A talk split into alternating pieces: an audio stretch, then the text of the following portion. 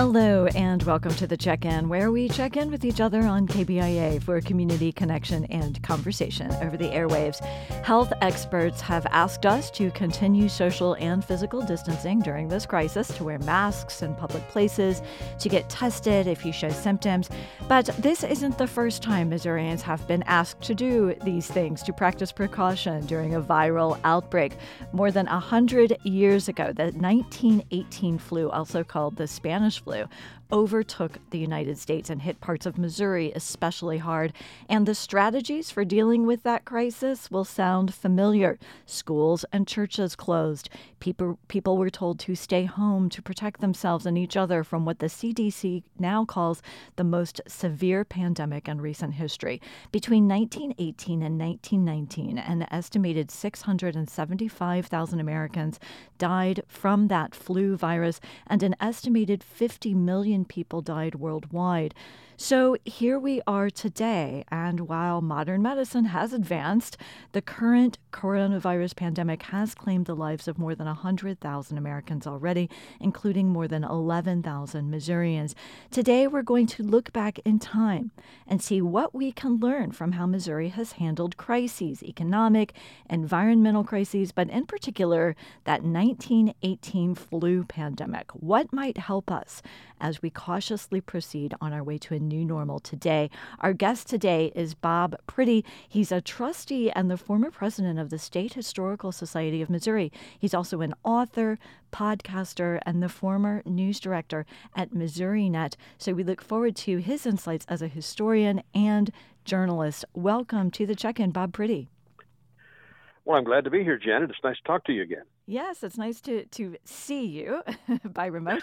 and let me remind our listeners you can join our conversation today. What questions do you have about Missouri during the 1918 flu pandemic? Maybe you have family stories about what was going on back then in your family tree. We'd love to hear those. Or when in history have you seen Missouri rise to the occasion and tackle a crisis? What do you think we should be taking away from history to deal with the current crisis? Have you also considered the stories you'll tell about this? Maybe you're keeping a journal, uh, documenting your days right now. How will you remember the current pandemic and how will you tell this story to your kids and grandkids? And Bob, before we get to our history discussion, this morning, Columbia's city manager gave the annual State of the City address. This was probably not the address John Glascock was planning to make. It was as an address that dealt with a global crisis, and it showed in many of the takeaways he talked about drastic sales tax revenue shortfalls, anticipated cuts to services and infrastructure. Among the many challenges, he said, is predicting anything with so much uncertainty. So, helping sort through what we can get from this statement today that just happened this morning is Columbia Missourian editor Scott Swafford. Scott has covered the city and politics for the Missourian for years, um, and he's joining us to just help us sort out what was in that statement. Scott Swafford, thanks for taking the time for joining us at the top of the show this morning. Glad to do it, Jen. Uh, Scott, what were some of the main takeaways for you? Well, I think, as you just said, this was a very unusual State of the City address. Normally, we get uh, a pretty good outline of what the budget priorities for the fiscal year that's coming up uh, beginning October 1st will be. But in this particular case, uh, Mr. Glascock said we simply don't know uh, how things are going to settle out in terms of sales tax revenue, which is the primary engine uh, when mm-hmm. it comes to revenue for the general fund, which covers the city's day-to-day operations mm-hmm. and they just don't have the data to know exactly how that's going to shake out. Right now, they're projecting a 10% decline in sales tax revenue over last year, which is more than two million bucks. So, mm-hmm. excuse me, uh, they're going to have to look at hard at uh, what they might have to cut. And uh, as you probably heard the city manager say, he's asking all his department heads to put together budgets that reflect 10% cuts, which, mm-hmm. you know, in all my years covering city government, I've never heard anything that drastic. Okay. Uh, so that was a big thing. Uh, the other thing I think that stuck out to me was the state of trash and recycling collection in this city has reached a breaking point, and I think uh, the city manager and the city council are going to have to look hard at uh, what that's going to look like going forward. And, and Mr. Glascock even mentioned this morning that they might have to completely eliminate curbside collection of recycling, which uh, would be a pretty drastic change. Yeah. So those are a couple of the things that just stuck out to me right off the bat. Well, to pick up on that, um, Scott, you mentioned the curbside recycling. That's one thing that was hinted at that they're looking at um, that will really impact people's day to day in ways that we'll see. I think the city um, a lot of cities always are dealing with budget uh, shortfalls sometimes, or um, the impact on budget cuts. Um, we've seen this in the you know the 2008 financial crisis, and then recovering from that. Um, but as you said, it's interesting to hear your perspective that th- this seems particularly d- drastic already, and who knows what's to come. What were there other things besides curbside recycling, or other things that you think that we might start as citizens seeing impacting our day to day that we take for granted that we should be on the lookout for? Well, I think uh, they're going to have to take a hard look at uh, you know uh, things like Parks and Rec. Although Parks and Rec does have uh, sales taxes that are earmarked for it, again uh, because sales tax revenue is declining at such a significant pace. Uh, they're going to have to be looking at uh, what sorts of services there might they might need to eliminate. Capital projects that also rely on sales tax, you know, streets and that sort of thing are probably going to have to be pushed back uh, by at least a year or two until we see how this is going to um, all settle out. Uh, so the, I think those are the things we're looking at uh, most immediately. Scott, you also through the years have done a lot of political coverage, and it was interesting that John Glascock pointed to the failed online sales tax initiatives that have gone through the state legislature, but one did not pass, mm-hmm. although he said one's in an omnibus bill. so keep mm-hmm. a lookout for that. But the, the lack of online sales tax revenue he feels like is a huge opportunity cost that that we're missing here. Um, any thoughts on that? Well, I think uh, that's something the city has struggled with for for years. Mm-hmm. I mean, mm-hmm. even before this whole pandemic challenge, we were seeing sales tax revenue decline because of the increase in online sales. Mm-hmm. And uh, you know, we've got the, the the Wayfair decision from the Supreme Court opened the door uh, for local governments to impose sales taxes on online sales, but we first have to get that authority from the state government, and the lawmakers have not yet seen fit to do that. Uh, and Mr. Glascock mentioned today that since fiscal 2010, uh, he estimates this has cost the city 17.2 million dollars, mm-hmm. which is a lot of money. Yeah. Uh, the other thing I think that we're going to see in the, the weeks and months to come is there's some real tension uh, between city staff and the city council about whether we need to be raising uh, utility rates. Uh, the city staff in a recent work session proposed some city, pretty significant uh, utility rate increases for nearly nearly every utility, and the city council is pretty much saying no, we're not going to do that. Uh, they've been wanting a performance audit for quite some time uh, to look at city finances, and until they get that, they're not inclined to, to raise revenue through utility fees. So uh, something's going to have to break one way or the other. Yeah, it, it, it's an interesting reminder that the city revenues are a pool that we, as citizens, contribute to through our taxes that we agree on, through our legislative and electoral process. And the city council members don't want to go to citizens uh, to raise rates in this way. And it's interesting because, and, and the city staff are looking at the realities of, of what things cost.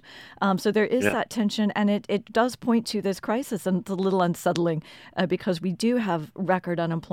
We have a citizenry that's going to be struggling, and, and how much can we as citizens actually carry some of this. So that's going to be a sort of philosophical tension that's always there, but of course, uh, a little bit more drastic right now. So it'll be interesting to kind of watch. And, and this all sounds rather drastic and dire, Scott, but were there any silver linings or any positive coming out of this? Glascock did mention that we've got reserves that he feels like are healthy mm-hmm. reserves. So good for the city, good for us in a way as a society for having those reserves. But he did say, quote, you can only use those once. So right yeah. Thoughts right. on going forward?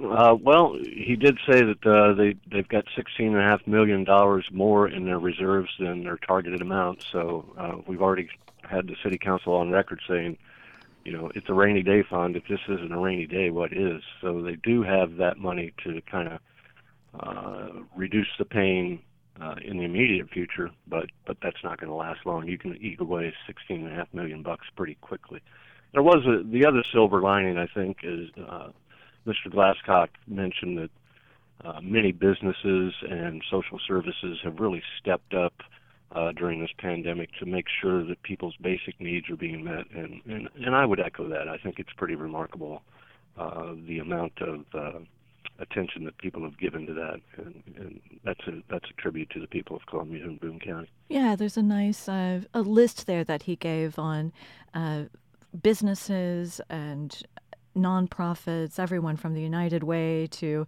uh, so I, think Broadway Diner. He mentioned, yeah, you know, mm-hmm. coming together. So that was a nice, that was a heartening list. I, I agree. So yeah, so it's a good time. We're, we're focusing on staying well, healthy, and safe, but we also have to look at the, the revenues and the city and how we go forward. So um, we will link right. to uh, the city manager's address on kbia.org for people who want to check it out. You can also check out the Missourians coverage at columbiamissourian.com. Um, thanks so much, Scott, for taking the time to join us today and let us know your takeaways. Anything uh, to add that we didn't cover here? I don't think so. Always All right, we covered it. You, Janet. All right, we'll keep the conversation going. Stay well, Scott. Thanks for thanks for checking in. You too. All right, and now on to the topic of the day where we're talking about Missouri and crisis in history. Bob Priddy, uh, thanks again for being here, Bob. So you you heard our you may have heard our city manager this morning uh, began his annual address. Actually, that address began with a reference to the 1918 flu. It was obviously on his mind, and I'm uh, reminded that you're actually looking at all of these events not only as a historian but also as a journalist, really first and foremost. Uh, why do you think that the Spanish flu or the 1918 flu was on John Glascock's mind? What is it about today's crisis that begs the comparison? Well, there are a lot of things that are very reminiscent of the Spanish flu. Uh, it's it's something that is widespread. It is killing people by the thousands around the world. Uh, the Spanish flu, they estimate, killed 50 million people worldwide. Uh, 12,250 in Missouri in 1918, 1919. And so we're seeing the same kind of thing. We're we're seeing a society back in 1918, 19 that had no no tools to use against this flu in terms of anything that was pharmaceutical. And we're in much the same position right now until we develop some pharmaceutical ways to combat it uh, other than remdesivir, uh, uh, I can't pronounce it very well, remdesivir, uh, which mm-hmm. seems to be helping people who already have the disease. But in terms of any kind of a of a, of a vaccine, uh, we don't have anything going for us now. We didn't have anything going for us then. Uh, in fact, we did not have vaccines against the flu until uh, until the 1930s when it was when when the, when this when the virus was first isolated from people who had the influenza, and we didn't get a, a vaccine until uh, the soldiers were treated with the first round of vaccine during World War II. So, uh, in many ways, uh, when it comes to vaccines, we're in the same boat that people were in 1918, and some of the same advice that we're getting in how to deal with this flu social distancing, uh, in terms of uh, self isolation, in terms of not being in places that have uh, 10 people or 20 people, whatever the limit is that the local communities want to set. Uh, the use of masks, things like this. We're all going through some of the same things that our ancestors went through in 1918 and 1919, and this is a flu that simply would not go away. It, uh, it, it, it hit us in about three different waves the first uh, first wave was in the spring, and then it uh, that was when it was first developed out in, at Camp Funston out in Kansas, and uh, the soldiers then were sent to Europe. It, it modified itself in Europe, uh, morphed itself, if you will, into something far more serious. And when the soldiers started coming home, they started bringing this stuff back over to this country. And once it caught on, it just was like a wildfire. You went from having almost no cases one day to suddenly having 50, and then suddenly having 100, and suddenly having 200, and suddenly having a 1,000 and more. Mm. It's it just spread much the same way then that it spreads now, and the way we fought it then is the way we're fighting it now with many of the same situations. Uh. So that's one reason people compare it. Yeah, well, that, there's a lot there, and we want to kind of unpack a lot of those things that you just mentioned, Bob. Let me just remind our listeners that this is the check in on KBIA, and we're talking with historian and journalist Bob Priddy about how Missouri has endured crises in the past, especially the 1918 flu pandemic, which looks an awful lot like today. We'd love to hear from you. What questions do you have about Missouri during the 1918 flu pandemic? Anything come to mind?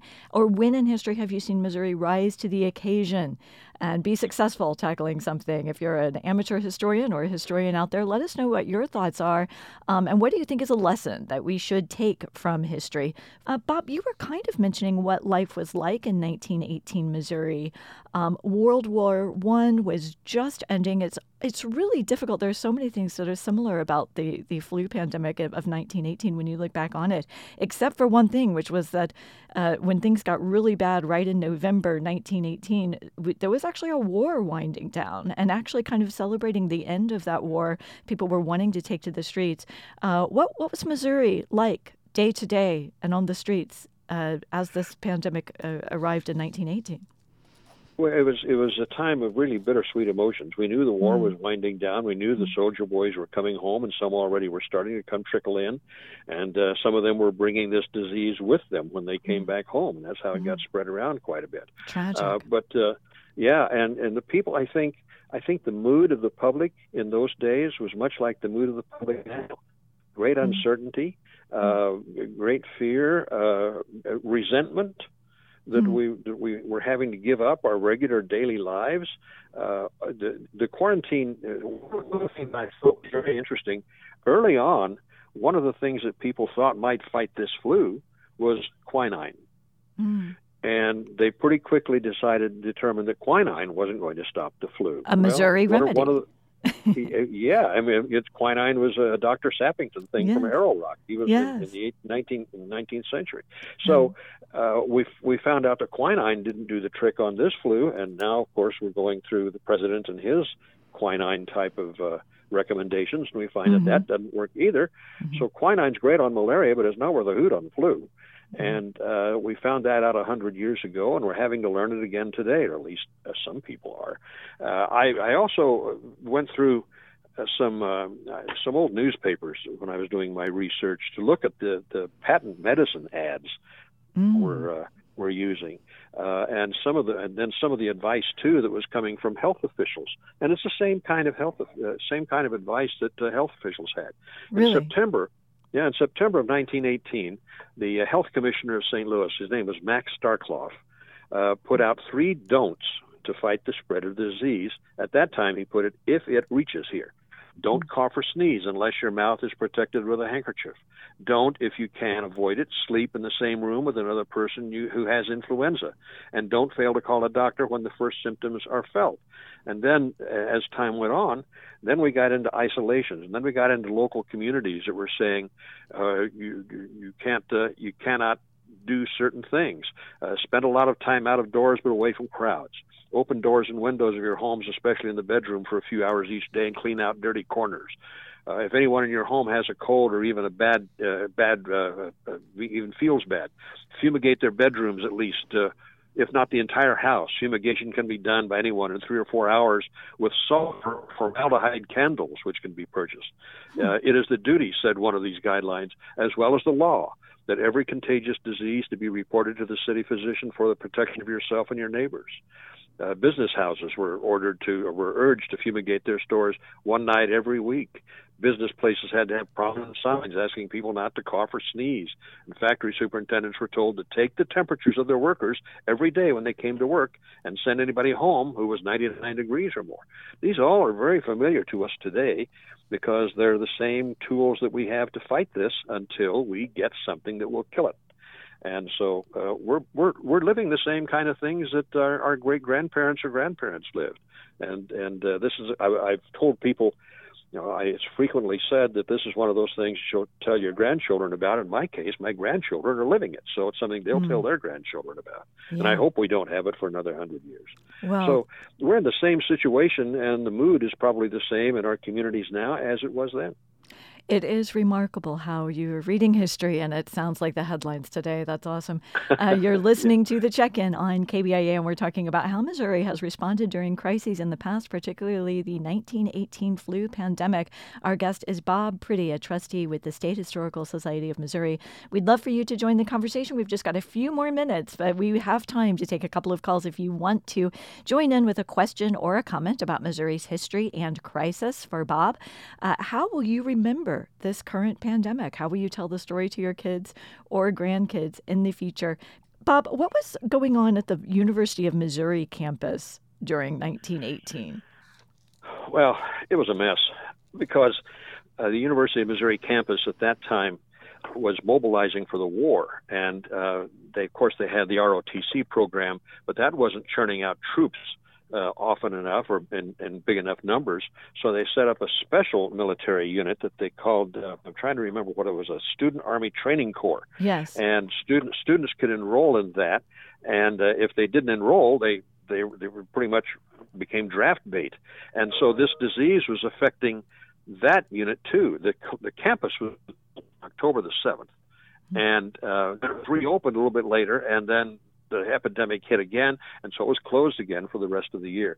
So the university was caught with trying to number one, train a whole bunch of soldiers needed for the military effort, and two, trying to keep people from getting sick. The top yes. floor of Switzler Hall, in, in fact, was turned into a hospital. Uh, I think some fraternity houses were turned into hospitals. In fact, a lot of fraternities um, were were struggling so much that the university basically took over fraternity houses and let any student who was uh, on campus stay in a fraternity house even though they weren't a member of the fraternities. So the university was trying to fight this thing on several fronts, and uh, they had a lot of students who were sick, and of course the town of Columbia had a lot of people who were sick. But the university was was trying to deal with several issues when it came to this flu, and they finally basically just shut down the school.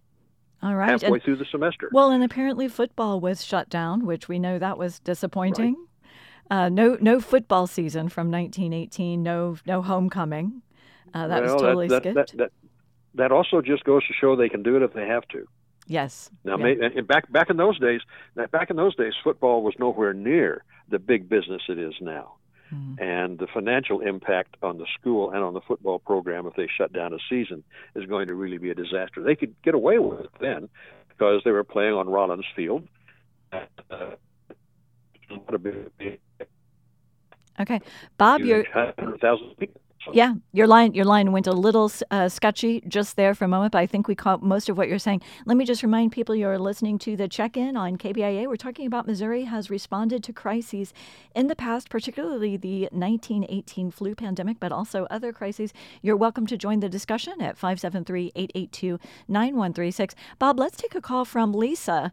Uh, Lisa, thanks for checking in with us. Question or comment? Hi, Janet. Um, Hi. Yeah, just a comment. Um, I've noticed that I, I've got a mom that's 76 years old, and she was telling me that she was um, sort of intimidated by somebody at a store because she had a mask on. And I realize that there really is a difference. It, it's very politicized. I mean, people that you know think you should have a mask, and some other people think that you shouldn't because it means something politically, and it shouldn't. It should have nothing to do with it. And it's um, really gotten there. And she's in another state, and uh, I've heard that from friends of mine as well. Uh, Lisa, what a great point. Uh, thanks so much for calling in with that point. Let me uh, go to Bob uh, for reaction. Uh, Lisa's bringing up something very interesting that uh, basic messages that you would think that a coronavirus can unite us. Nothing can unite us like a pandemic, but yet even this has pointed to divisions in our society and politicization. I'm not going to blame one side or the other. It's just something that's happened. Bob, is this something you've seen in history? Well, we certainly didn't see this kind of politicization with the Spanish influenza. People, mm. there were people who disagreed with all of the quarantines and all of the masks. That uh, it wasn't political; it was a personal decision that people were making, and those days was different. In those days, the sheriff would go around and nail, in Jefferson City at least, would go around and nail an orange card to the door of any house that had a flu victim in it, and that that meant you stay away from this house. We don't do that now. We expect people just to take care of things themselves. But it wasn't political. Uh, I think the war had unified people, but also this influenza epidemic was unifying people too. Well, there were some people who, who were complaining. For example, churches. Some churches didn't much like it because churches were banned in many communities. But it's it's it's a, it's a familiar thing, except for the politics involved. Yes. All right. Uh, let's take another call, Bob. Um, Tim from Jefferson City is calling. Uh, Tim, thanks for joining the discussion. Did you have a question or a comment for us? Yes, I did. Uh, Mr. Priddy, if you could comment about the interaction between Mayor Kiel and Dr. Starkloff in St. Louis and the benefit of it compared to other city, other large cities in the U.S. at the time. All right, sure. great question, Tim. Thanks. Yeah, go ahead, Bob. Sure. Well, the mayor, the mayor was firmly behind his uh, his city health uh, guy, Starkloff, and uh, Starkloff said later he was he he really regretted the need for putting in face in, in force regulations that uh, interfered with business, but he said he would do it again. He was going to place the lives of people ahead of business, and the mayor backed him on this, and that's one reason why. Uh, uh, out of 35,000 cases in St. Louis, there were only about 3,700 deaths, and the death rate in St. Louis, other than other than uh, uh, Grand Rapids, Michigan, St. Louis had the lowest death rate in the country of the of, this, uh, of, of, any of the 43 largest cities in the country in those Okay. days, because because Starkloff demanded isolation, limiting number of people who could get together, uh, closing businesses, closing churches, things like this, and it worked in St. Louis. And St. Louis at that time was one of the largest cities in America, something like third or fourth, I think. And so St. Louis uh, had that had had only 3,700 deaths. I think Kansas City had 2,300, but Kansas City was much smaller in those days. But uh, so that's Starkloff had the backing of the mayor, the firm backing of the mayor, and in this case we had a person who knew about health, who was taking steps necessary to retard the growth of this thing, and he had the backing of his administration, the city administration, uh, and that was very helpful, and that was very instrumental in St. Louis. All right, very interesting. Tim, does that answer your question? Do you have any comments or further questions about that?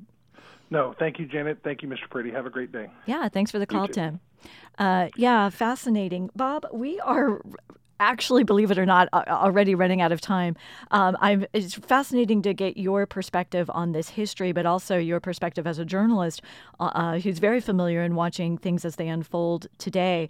Uh, anything to leave us with about our state's response in history and what we should take away from that on our state's response today as someone who covers the news today and is very aware of the history.